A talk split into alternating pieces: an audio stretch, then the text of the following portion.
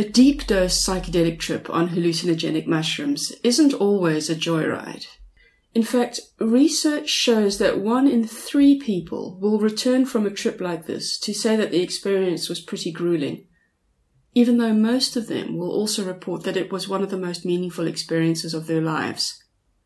In spite of this practice being driven underground through half a century of prohibition, there is nevertheless a strong subculture of people out there who offer these journeys to people wanting personal growth and psychological healing.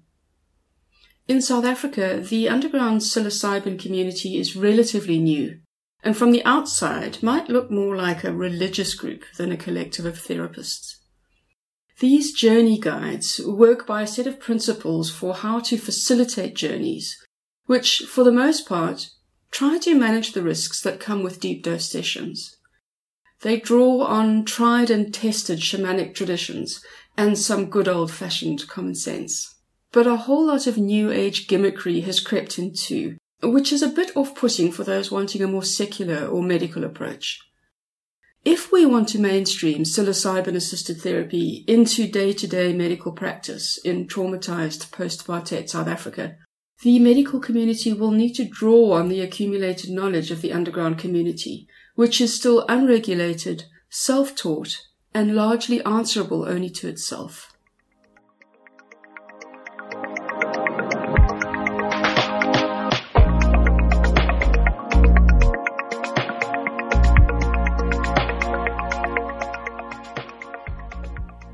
Welcome to the Psychonauts, a podcast that trips into the realm of psychedelic therapy as hallucinogenic mushrooms go on trial in South Africa. If you haven't listened to earlier episodes, you can do so via the website psychonauts.co.za or catch up through iTunes or whatever podcast platform you use.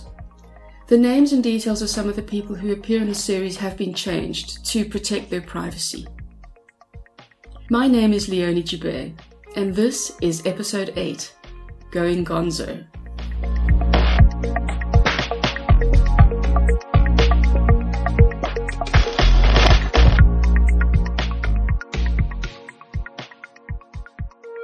Gonzo.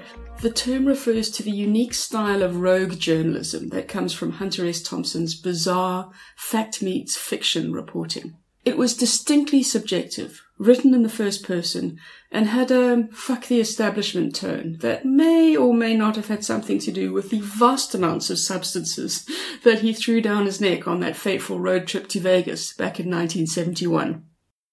He saw bats, remember, dive bombing the car in the middle of the day. That was also the year that psychedelics were banned internationally when the United Nations drew up its Convention on Psychotropic Substances effectively bringing to an end four decades of extensive medical research into the potential of psychedelics to treat depression, end of life anxiety, and addiction. It was also the year before I was born. I guess you could say that this podcast has gone a bit gonzo. It's not that I'm trespassing into the realm of fiction in these stories, not at all. But the podcast is entirely independent, I'm not working inside a mainstream newsroom or publishing house the way I normally do. This means that I don't have the colleagues and editors around me who would otherwise put all the usual editorial checks and balances in place that keep a writer transparent and accountable. The Psychonauts podcast is self-funded. It is occasionally subjective and first person. It is unapologetically a piece of activism.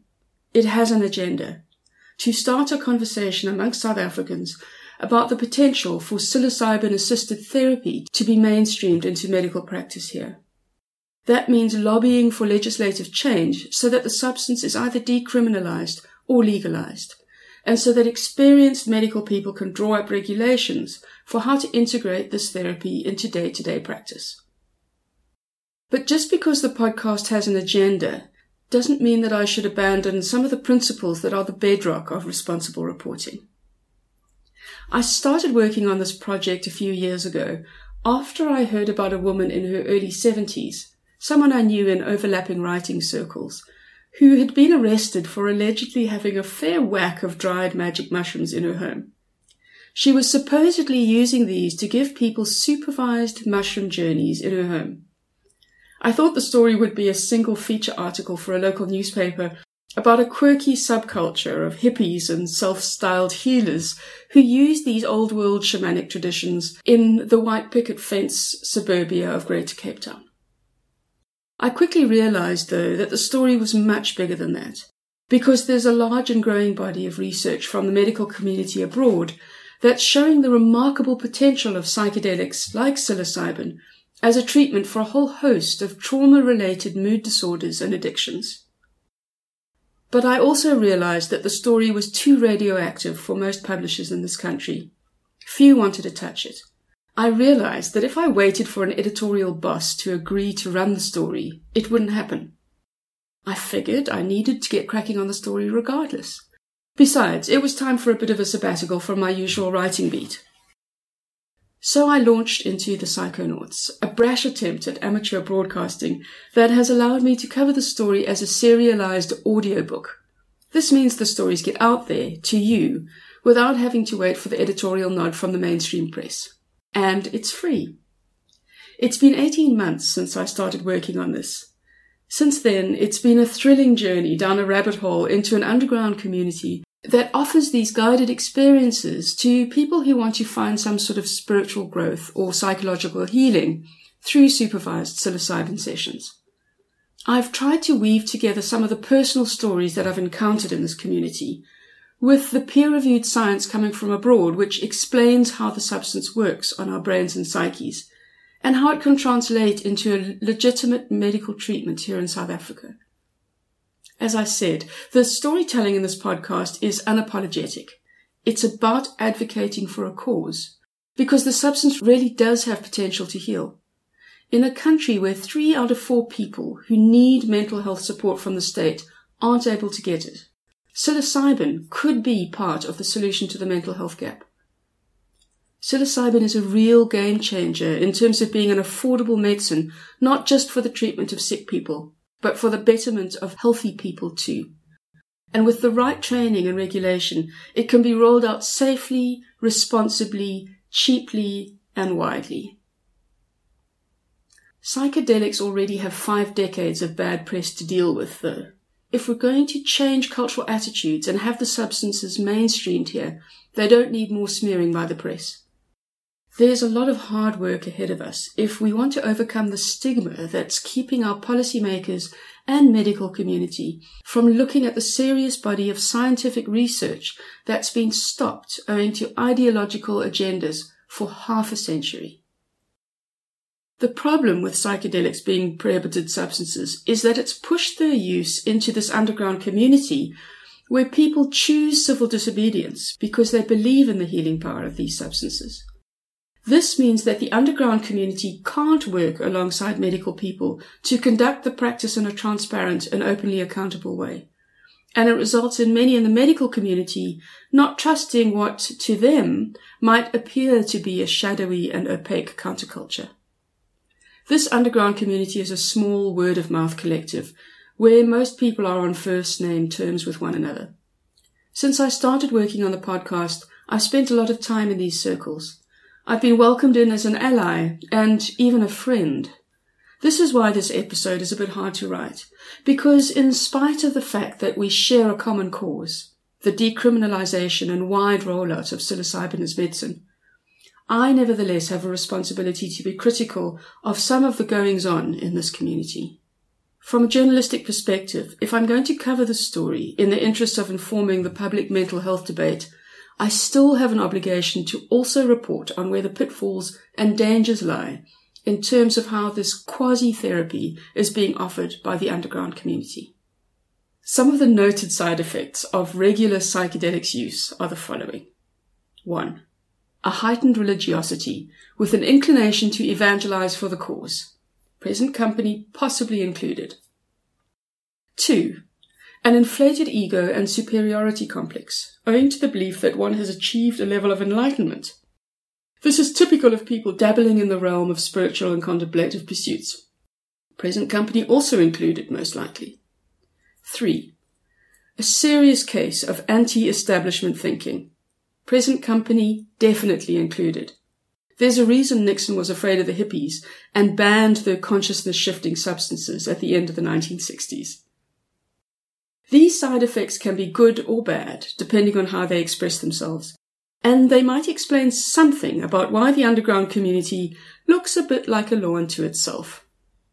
This episode is called Going Gonzo, but not just because I might appear to have gone a bit rogue with this work but because the underground community has gone a bit anti establishment too.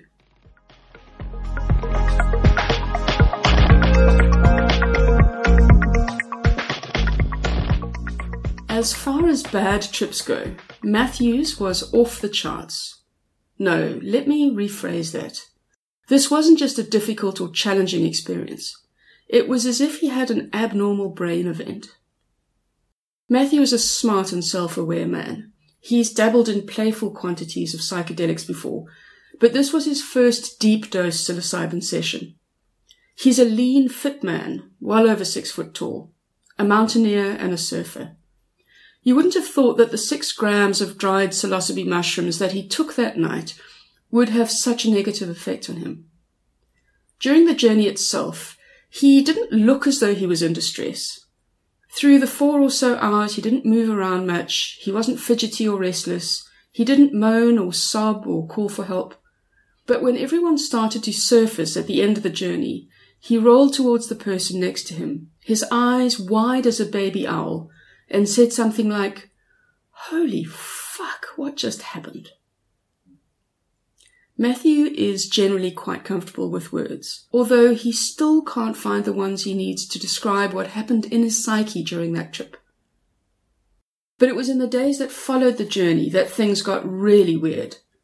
He seemed to struggle to form new memories. He'd call up a friend and explain how anxious and confused he'd been all day, and that he had cancelled a workshop that he had planned for that week. And then five minutes later, he'd start at the top of the conversation again, cycling through the whole story, saying how anxious he was, how he'd cancelled his workshop, forgetting that he had just said the same thing a few minutes earlier. He'd do the same thing three, four times in a conversation. His partner said it was like being with someone who had mild dementia. He couldn't quite remember who he was, what his life was about before the journey, what he did for a living, what was this workshop supposed to be about anyway? He was just aware enough of his memory loss to know that something was missing, which spun him into anxiety and greater confusion. He saw two psychiatrists in the days that followed his journey, and he necked a decent amount of tranquilizers. It took about a week for his brain to get back on the rails again. Eighteen months later, he seems fine, but he was advised to stay well clear of psychedelics for a while, even in recreational amounts. A study by the Johns Hopkins psychedelics team documents that one in three people who have these deep dose psilocybin trips will have a difficult or challenging time there's a growing body of scientific literature that explains why this is and how to manage therapeutic dosing sessions in order to mitigate any behavioral risks that might happen during these difficult experiences. This knowledge also explains why difficult psychedelic experiences are actually also where the therapeutic potential lies. I've heard many stories of people who've had difficult deep dose psychedelic experiences where some have even described these events as terrifying and destabilizing. But bizarrely, these are often also deeply meaningful experiences, and people often say that they're just somehow able to cope. Matthew's story was a bit different, though. He wasn't a one in three statistic. He was something else entirely, and the psychiatrists he saw afterwards couldn't quite put a finger on what might be happening inside his brain to explain his week long temporary amnesia. In the underground community, there are some who are quick to say that there aren't any risks associated with taking psilocybin. I think this misrepresentation isn't a deliberate attempt to mislead, but rather a genuine overcorrection to try and counter the unfounded myths that have inflated the apparent risks of psychedelic substances and fueled so much of the moral panic surrounding them there's a substantial body of research to show that the risks associated with psilocybin are much smaller than those associated with widely used substances like alcohol, tobacco, cocaine, and cannabis. One day I'm going to do an episode on sugar and how that's a much more addictive and harmful substance than psilocybin mushrooms. However, whatever the reason for psilocybin proponents claiming that there aren't risks associated with magic mushroom use, it's nevertheless irresponsible to say so. When it comes to substance use, be it legal substances like alcohol or sugar, or illegal ones like heroin or psychedelics, the risks are usually measured in three ways. The potential for addiction, how toxic they are for the body, and the risks associated with behavior while intoxicated. When it comes to psychedelics, there's no evidence that they're addictive, and there's little chance of them poisoning your body. The main risk is in freaking out during an experience and causing harm to yourself or someone else through your behavior. I cover most of this in episode 6, Bad Trips and Bogeymen. These behavioral risks associated with psychedelics use are small. They're easily managed and they shouldn't be used as a reason to prevent psilocybin from being mainstreamed as a medicine. There are decades of experience from communities around the world both in the underground and from mainstream medicine, which give guidelines for how to screen and supervise people who want to use these substances for self-growth or psychological healing. A lot of this medical knowledge predates the prohibition era, and then there are decades of accumulated experience from the underground world since the 1971 UN Convention. All of this accumulated experience informs the need for why there should be a three tiered approach to supporting people through this form of therapy. You need careful medical screening before the dosing session. You need experienced, sober supervision through the dosing session in a safe and comfortable environment. And you need people on standby afterwards to help with integrating what the person has learned during the dosing session if they should need it. In an ideal world, we'd have medical or spiritual facilities that would offer all three of these tiers of support in one premises, with the appropriately trained and experienced people offering the support. But we don't yet. So in the meantime, some other system has to suffice, because people are seeking out this treatment anyway, regardless of the fact that their doctors can't actually help give it to them. At the moment, if you want a journey experience, you're not going to have a medical screening at the facility before you head into a dosing session. And this isn't the fault of the journey guides, it's the result of the substance being illegal. Not everyone is fit to try this therapy. You shouldn't do it if there's a risk of psychosis or schizophrenia. You shouldn't do it if you're in an emotionally fragile state, even if it's just temporary.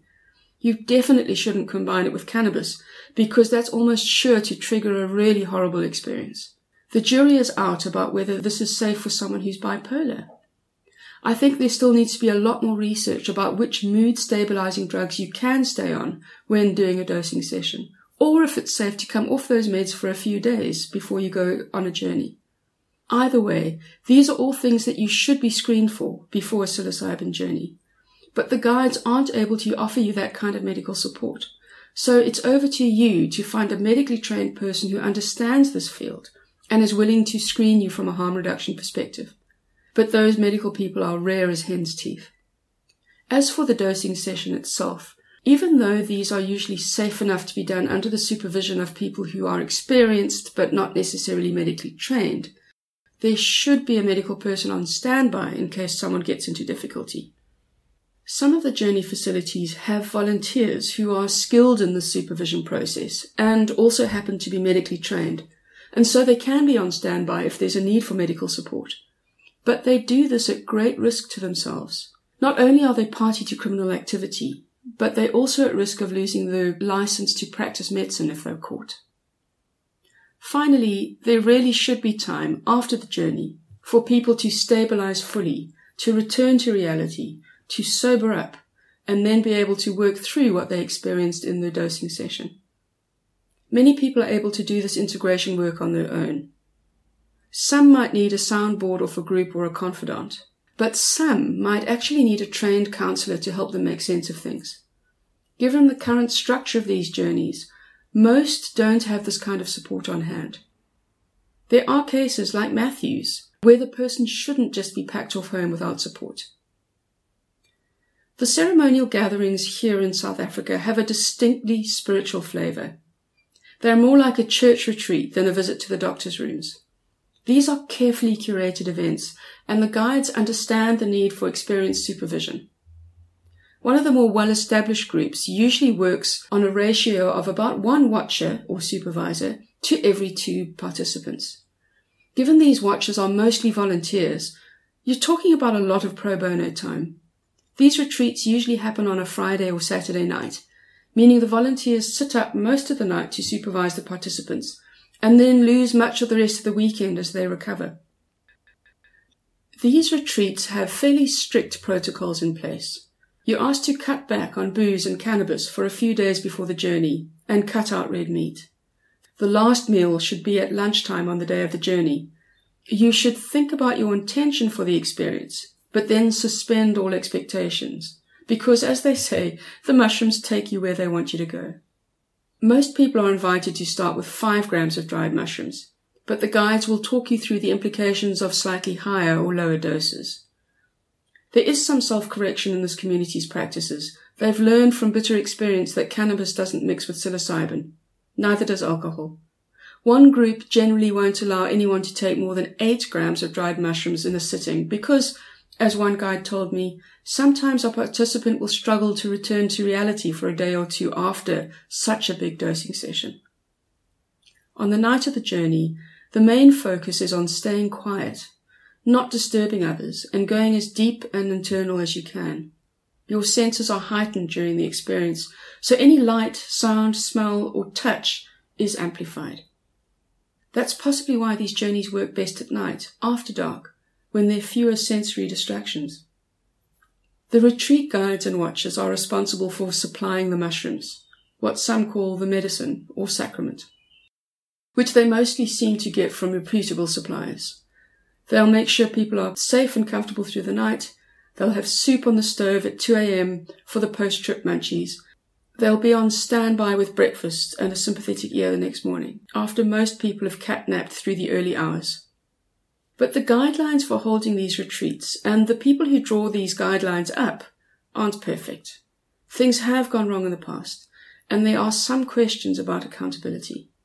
This is as much the result of the substances being illegal as it is a question of the shortcomings of just being human. The following are accounts of events that I've either seen firsthand or had reported to me by journey guides and participants who've witnessed the events themselves. Some of this behavior may put people at risk medically, or it could be regarded as ethically questionable, or maybe even behavior that's cavalier or irresponsible. One journey facility, which has an open door policy during these events, has had two people escape the premises while in a state of extreme distress. Both occasions resulted in people wandering the streets of the suburb in the early hours of the morning, confused and panicked. Fortunately, neither came to any physical harm, but both occasions resulted in the police coming to the premises and arresting the journey guide. The fact that people were able to get away from their supervisors is something that's been raised by critics in the local underground community. Something similar happened at a psychedelic rehabilitation center in Holland a few years ago, where a person asked to leave an Ibogaine facility where he was being treated for substance dependency. The facility owner apparently allowed him to leave or took him back to his hotel. It's hard to get to the bottom of what actually happened. But this person was left unsupervised and was able to walk out into the city, get onto a highway, and was killed by a truck. I'm struggling to find the latest updates of the case, but the facility owner was held criminally liable and I believe is in jail as we speak. Fortunately, nothing like this has happened in South Africa yet, but it could. So to say that psilocybin treatment has no risks isn't an accurate representation of things. Given the criminal nature of psilocybin use, it's hard to expect medical people to make themselves available to supervise these underground retreats. But there are enough stories to indicate why it's necessary to have medical people on standby. There have been cases of people experiencing seizures during their dosing sessions, cases of extreme distress. There's the story of Matthew. There are questions about whether epileptics should be allowed to do a session. Another case of a diabetic who needed his blood sugar monitored closely through the night, and where the watchers weren't able to follow the simplest instructions that had been given to them earlier in the evening. Stories of people who have emerged feeling extremely emotionally fragile and yet were sent home unsupported. I've raised my concerns about this and sometimes received a rather cavalier response that suggests that the guides somehow trust the mushrooms to take care of things, as though they're externalizing their responsibility to some kind of other being. That might be fine if you're in a religious context and someone isn't medically at risk, but it's not adequate if someone could come to physical harm. I've also got some concerns about what happens in the hours after the journeys. This is a delicate time for people. They're raw and vulnerable. Most will have had radically mind expanding experiences, whether easy or hard. They'll be punch drunk from sleep deprivation, and more than likely still be a bit intoxicated on psilocybin, even if they seem to be sober. They're in a highly suggestible state. In my opinion, no one should be driving themselves home in the morning immediately after one of these sessions. And the more fragile souls need to have people on standby to support them if they need it. But this doesn't happen. People usually head off home in the mid-morning following a light breakfast and an unstructured debrief. Not everyone needs support after a journey. In fact, I think the statistics probably show that most people are better left to process their psychedelic learning on their own. But for those who need it, it does need to be on standby. Matthew didn't have any support at a time when he thought he was losing his mind. He was angry to the point of explosive for weeks after his experience. Now for the question of counseling protocols. Even though this is a quasi-therapeutic setting, guides and watchers should nevertheless stick to the basic codes of conduct that uphold people's confidentiality, privacy, and dignity. These journey processes might result in informal counseling type situations where guides and watchers might find themselves privy to extremely private and delicate information about participants. And the confidentiality of this material needs to be sacrosanct. I've seen people in the community delighting in juicy gossip involving information they could only have picked up in confidential counseling contexts. And I've seen it done in a way that glorifies and edifies the guide which for me just seems inappropriate.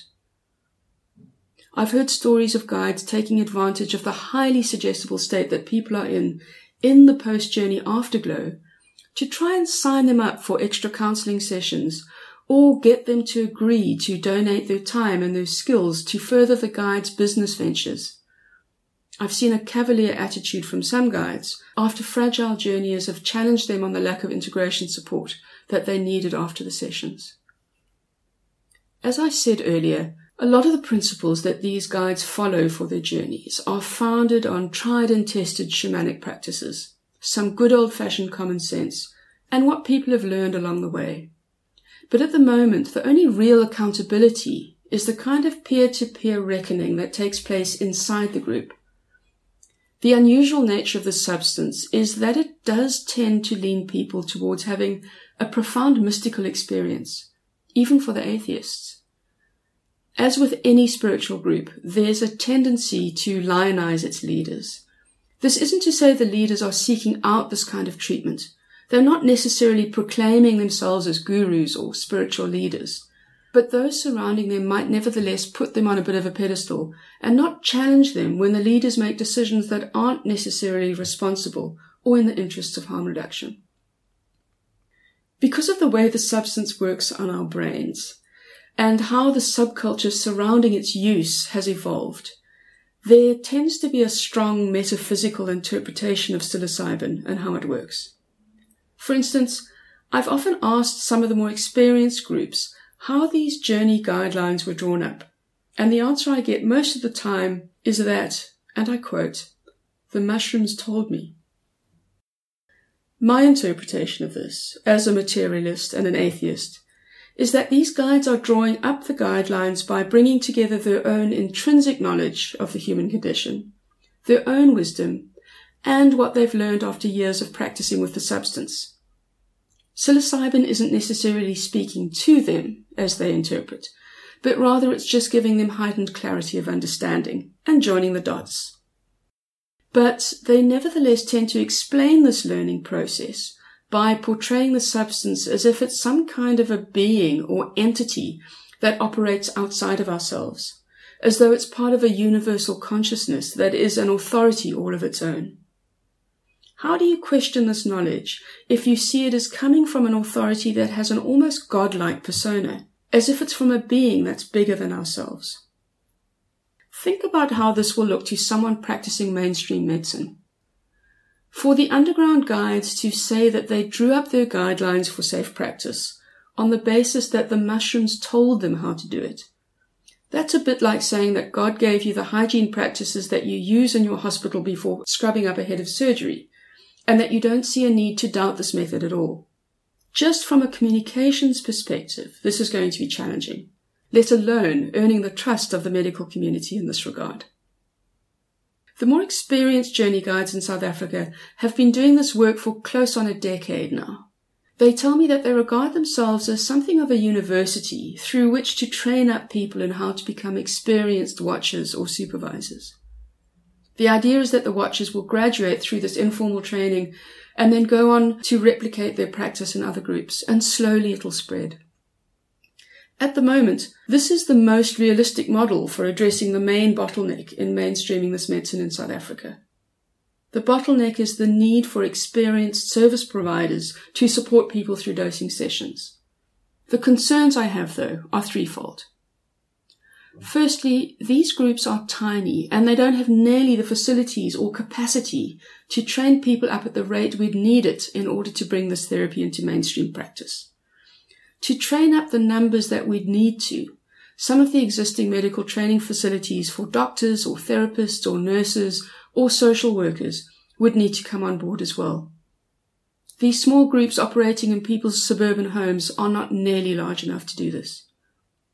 Secondly, another limitation in terms of these groups being the epicenter of training is that they don't represent the full spectrum of South Africa's cultural or socio-economic context where this medicine is most needed. Barring a few followers of the Rastafarian faith who attend some of these journeys, most of the people involved in this community are middle class and self-identify with Western culture.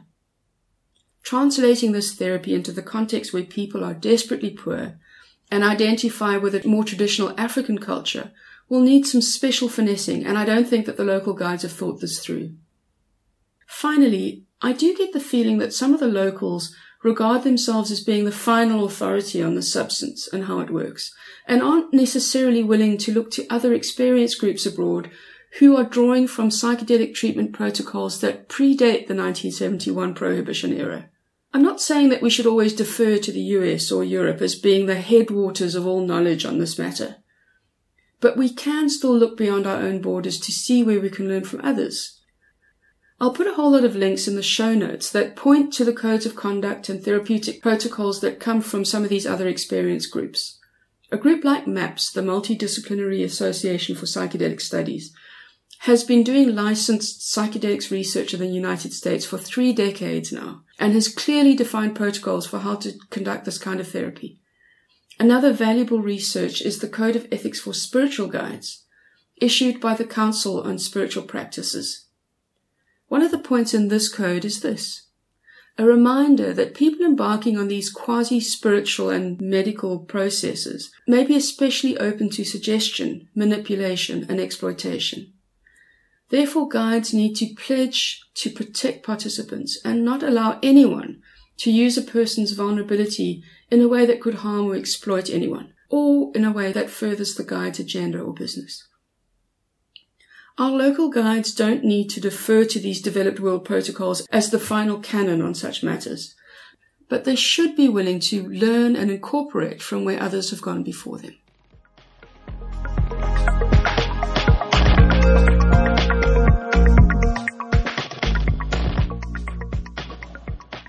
Sometimes, if you want to change the system, you have to go a bit gonzo. Depression can be a terminal illness, where the emotional pain is so bad that the disease ends in death for someone.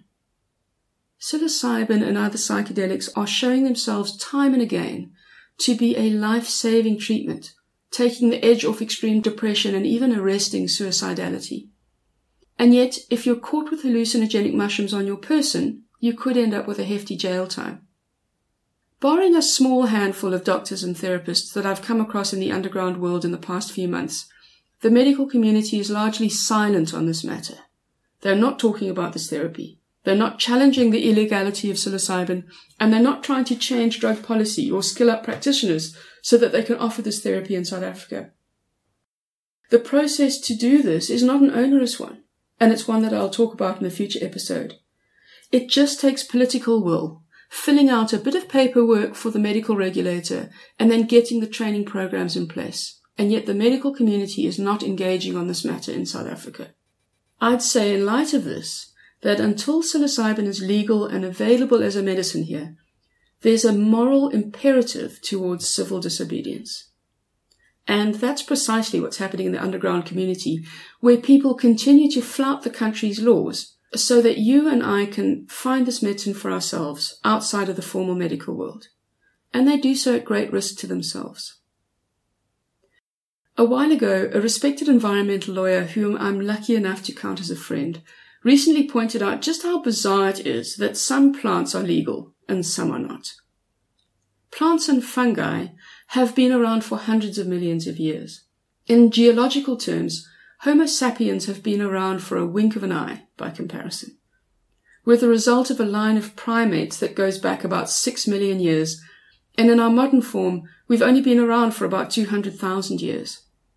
How bizarre is it that a tiny number of those humans who've managed to work their way up through the ranks of our recent political system have been able to decide on behalf of nearly 8 billion people that some of these plants and fungi should be free to use, but others not.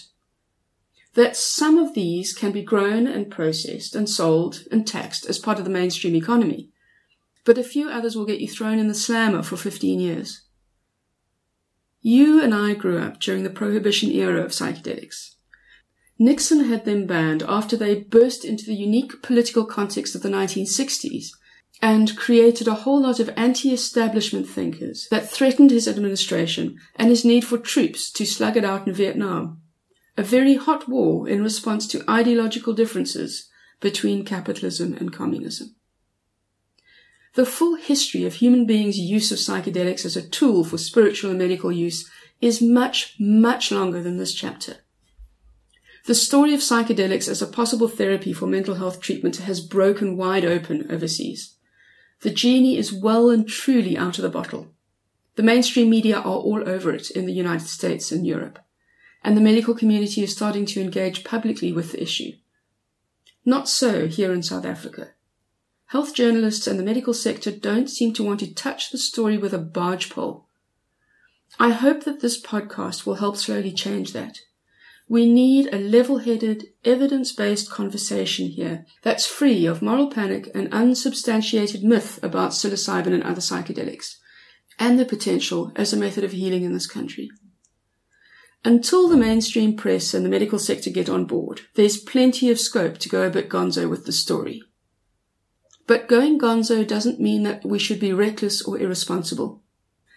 As a self-published project, I operate outside of the peer-to-peer accountability mechanisms that exist in an editorial newsroom. I'm trying to manage this risk by having regular conversations behind the scenes with colleagues, respected health and hard news journalists whose bylines some of you might even recognize, so I can check in with them from time to time. I want to make sure that I don't overstep journalistic ethics lines and I need to respect the privacy and trust of the people in the underground community who've allowed me such intimate access to the center of their practices. I also have a responsibility to the public to report fairly and accurately about what's going on in the underground community, even if this is an unapologetic piece of activism. I mustn't give a message of false hope to people who are desperate for relief from emotional pain. And I can't let this podcast be co-opted by an underground community, even if we have a shared agenda. This episode hasn't involved my usual storytelling approach. It's been more technical and philosophical in nature, but it's an important one because it's about the need for balance. We need disruption in order to bring about social change, but we also need to be responsible to one another for how we bring about that disruption. This episode looks at the need for me to be accountable, in spite of this being a piece of activism. And it's about the underground community needing to be open to learn from others and also be accountable to people beyond just their inner circles. A future episode is going to take a look at the medical community and ask if it's in dereliction of duty by failing to apply its mind to this breakthrough medical technology in order to bring it to a country that has such a high rate of untreated trauma related mental illness. It's not lost on me that the father of Gonzo, Hunter S. Thompson, died by his own hand. He was, by his son's account, not always the nicest of characters. He was a bully, violent with his words, and threatened violence with his hands at times. He lived hard and pickled his body with just about every substance he could find, legal and illegal. But towards the end, a broken leg and failing health started to steal from him the things that kept his life rich. Things were becoming, well, boring, he said in his last note to Rolling Stone magazine. His death was violent, but not impulsive. It involved one of his own firearms. It may have been years in the making. Who killed Hunter S. Thompson? asks the UK newspaper The Independent. Nobody killed Hunter S. Thompson. Nobody but himself. Well, maybe. Maybe he did kill himself. Or maybe he died of despair and hopelessness and pain. According to the South African Depression and Anxiety Group, 23 South Africans die of depression every single day. Nearly 500 others come close to death in this way daily. How many of these deaths could be prevented with a medical treatment like psilocybin? Well, we don't know yet because we can't implement the medicine, we can't roll it out, and we can't do any research to test its effectiveness in our unique post-apartheid context. Until the substance is legal and regulated, we can't do any scientific research. One day it probably will be legal for use here. When that happens, the medical community is going to have to sit down with the experienced underground guides and learn how to offer these supervised psilocybin sessions. But until then, those operating in the underground psilocybin community will carry on offering this rogue form of medicine.